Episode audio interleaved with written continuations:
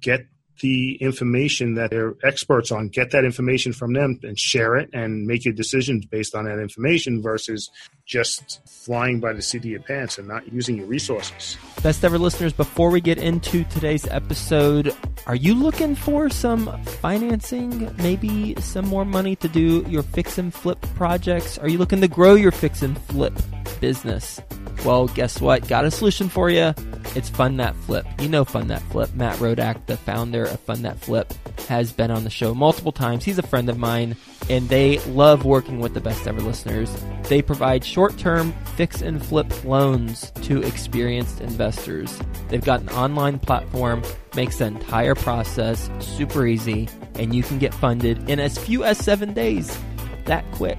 So if you're looking for a reliable funding partner, go to fundthatflip.com. That's F U N D T H A T F L I P.com.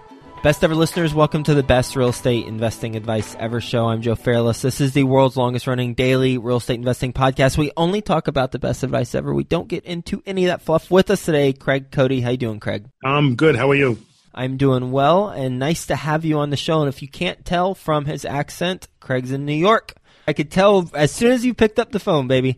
A little bit more about Craig. He is the president and founder of Craig Cody and Company. He's a certified tax coach, a certified public accountant, and a business owner. He is a former New York City police officer with 17 years experience on the force. Thank you, sir, for your service first and foremost.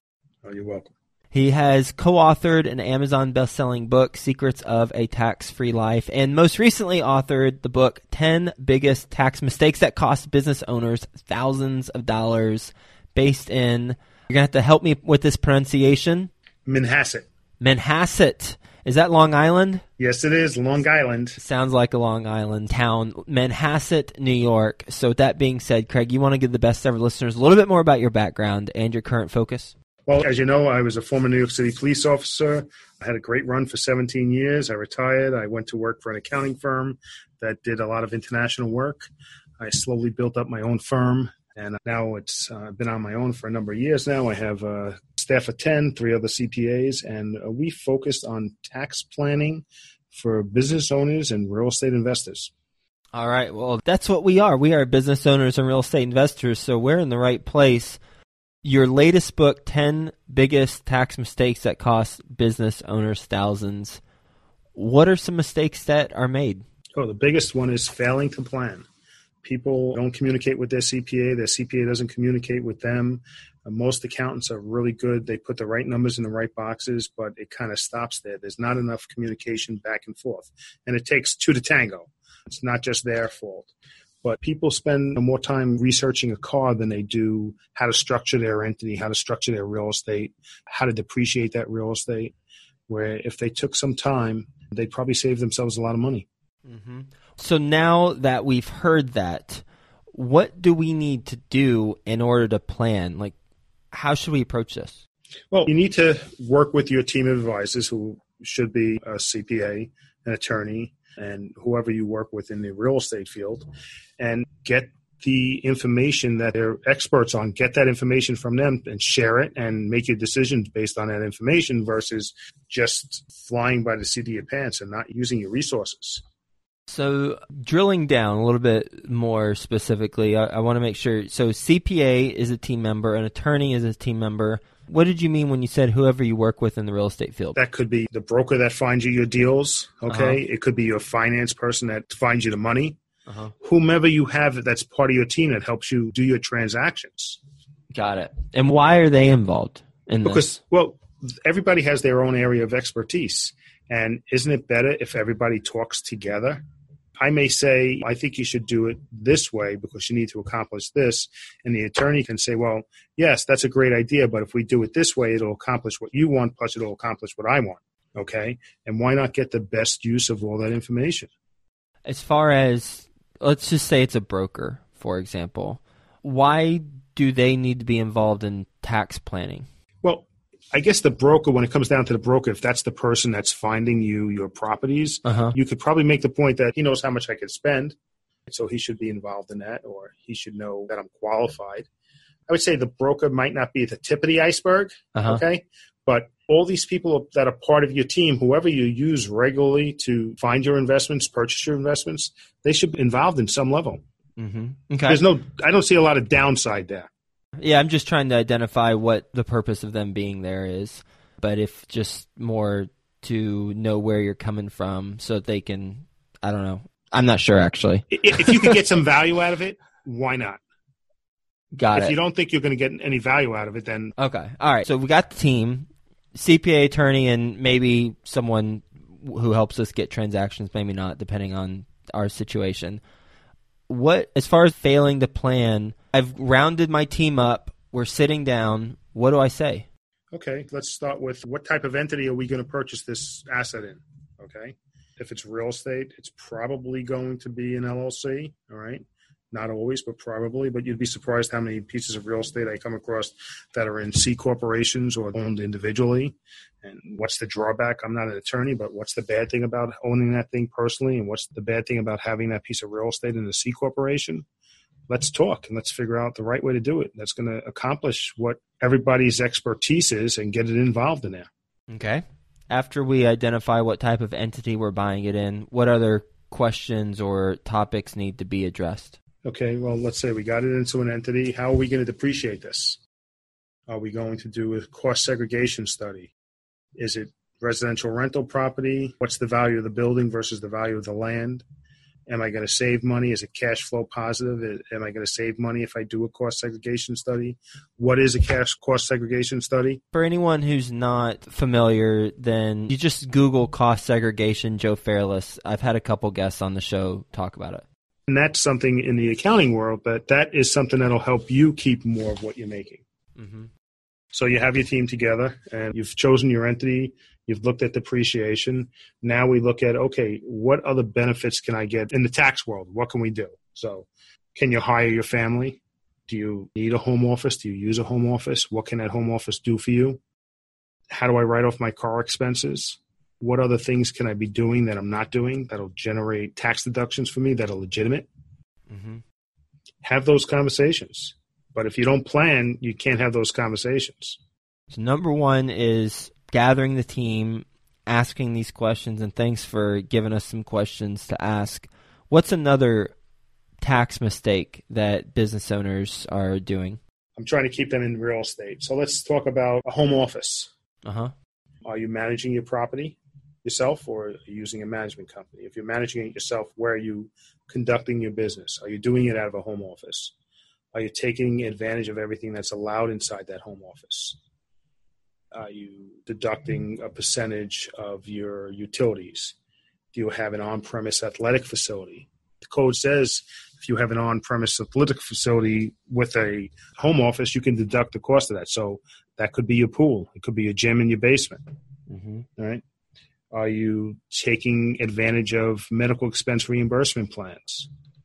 Most real estate, if it's not owned individually, is typically inside of an LLC and an LLC allows you to have a, a, Section 105 medical expense reimbursement plan that lets you deduct the out of pocket costs that you have for medical expenses.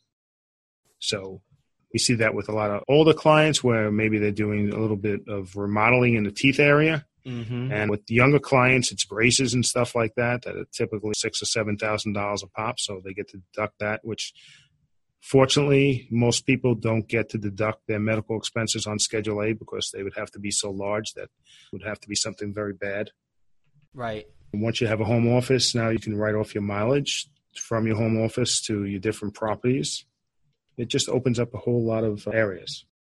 When you work with someone, and this can be a real estate investor or a business owner, because as real estate investors, we are business owners. So if you need to think more broadly about this, that's fine. What are the first steps that you do when you sit down with the person? The first steps we do is we get copies of their last two years' tax returns. If they're using some type of accounting software, we'll get a portable file from them and we'll do an analysis. And we'll go through our analysis and we'll basically uncover missed opportunities, missed deductions. We'll present those via a WebEx or a Zoom call, and we'll basically say, okay, we see X amount of dollars in missed opportunities and deductions. That's going to save you $20,000 a year. Over five years, that's going to save you $100,000. If you want to do a plan with us, we'll do a plan for you. Um, we get paid upfront for the plan. It's 100% refundable, and nobody's ever asked for their money back because it's instant gratification. Mm-hmm. So we do a plan. From there, clients will ask us if we'll help them with their ongoing accounting work. Got it. That makes sense. As far as the missed opportunities for deductions, any one or ones come to mind that you haven't talked about already? There's retirement plans. You see those all the time. Uh huh. They're not that prevalent in the real estate arena. You have meals and entertainment. You have what we call the Augusta rule that allows you to rent your home to your business for up to 14 days a year and not have to pay income tax on that income. There's a couple of higher level ones that we come across with people that are a little bit more high net worth. Like what? Could be conservation easements. What's that? Conservation easement is when you invest in a property and then that property gets donated basically for conservation purposes. And you wind up getting a tax deduction that's typically a multiple of your investment. Ah. So they have to be done correctly and with reputable companies. And we typically do them with clients that are involved in the conservation movement or very charitably inclined. So they're not just doing it to get a tax deduction, they're getting it because they want to do some good. Mm-hmm. And as a side note, they actually get a, a decent sized deduction out of the deal too. What's something else for high net worth that you look at? We have captive insurance that we see a lot of. What's captive insurance? To keep it real basic is basically it's self-funded insurance and you're insuring certain risks and you basically get a deduction for the premiums that you pay for that insurance. Once again, this is high net worth. And then down the road, if you have no claims or there's money left over after claims, when you take that money out, it's capital gains versus ordinary income. Mm-hmm. Then we've recently gotten involved in some international retirement plans that are perfectly acceptable and allowed by U.S. treaties where people get to take advantage of these. In the U.S., how much can you put away a year? 18, maybe $50,000. Okay. In a lot of foreign countries, you can actually put away a lot more money than that. So there are treaties that allow clients to do different things and shelter some money. Based on your experience, what is your best advice ever for real estate investors as it relates to taxes? My best advice ever is you know, communicate, plan, and look at your depreciation and make sure you're doing it correctly in the most advantageous way. I can't tell you how many times we see depreciation is a mess. What do you mean by a mess? They miss it. They move from one accountant to another accountant to another accountant, and somewhere along the line it got missed and it wasn't picked up by the next accountant. And by the time they get to the third accountant, it's not even around. So I've seen that many times. People that they're doing their own taxes, God forbid, and they have all these passive losses. And next thing they know, they use a different computer to do TurboTax, and they don't move all that passive loss history over, and it's gone. So mm-hmm. I look at a 2014 and I see $60,000 in passive loss carryovers, and then I go to 15 and I see it starting at zero. Where'd it go? Can you capture that retroactively once it's identified? Yes, you have to amend the return. But if you don't know what you don't know, right? Yeah, someone's got to point it out first. They have to point it out to you. Another thing with real estate investors that also have other businesses that they operate is when they have these passive losses, you look at opportunities to generate passive income. So, would I rather take that deduction today or would I rather wait 5, 10, or 15 or 20 years till I sell that property? I'd rather have that deduction today. Great stuff. All right. And as far as cost segregation, best ever listeners, one of them is episode 750 titled Why You Are Losing Money Not Understanding Cost Segregation and How to Use It. So, episode 750 with Jeff Hobbs. You ready for the best ever lightning round? I'm ready. let's do it. First, a quick word from our best ever partners. You want to get better at negotiating real estate? Well, how about do you want to get better at negotiating real estate for free? Even better, right? Well, go to fundthatflip.com forward slash best ever.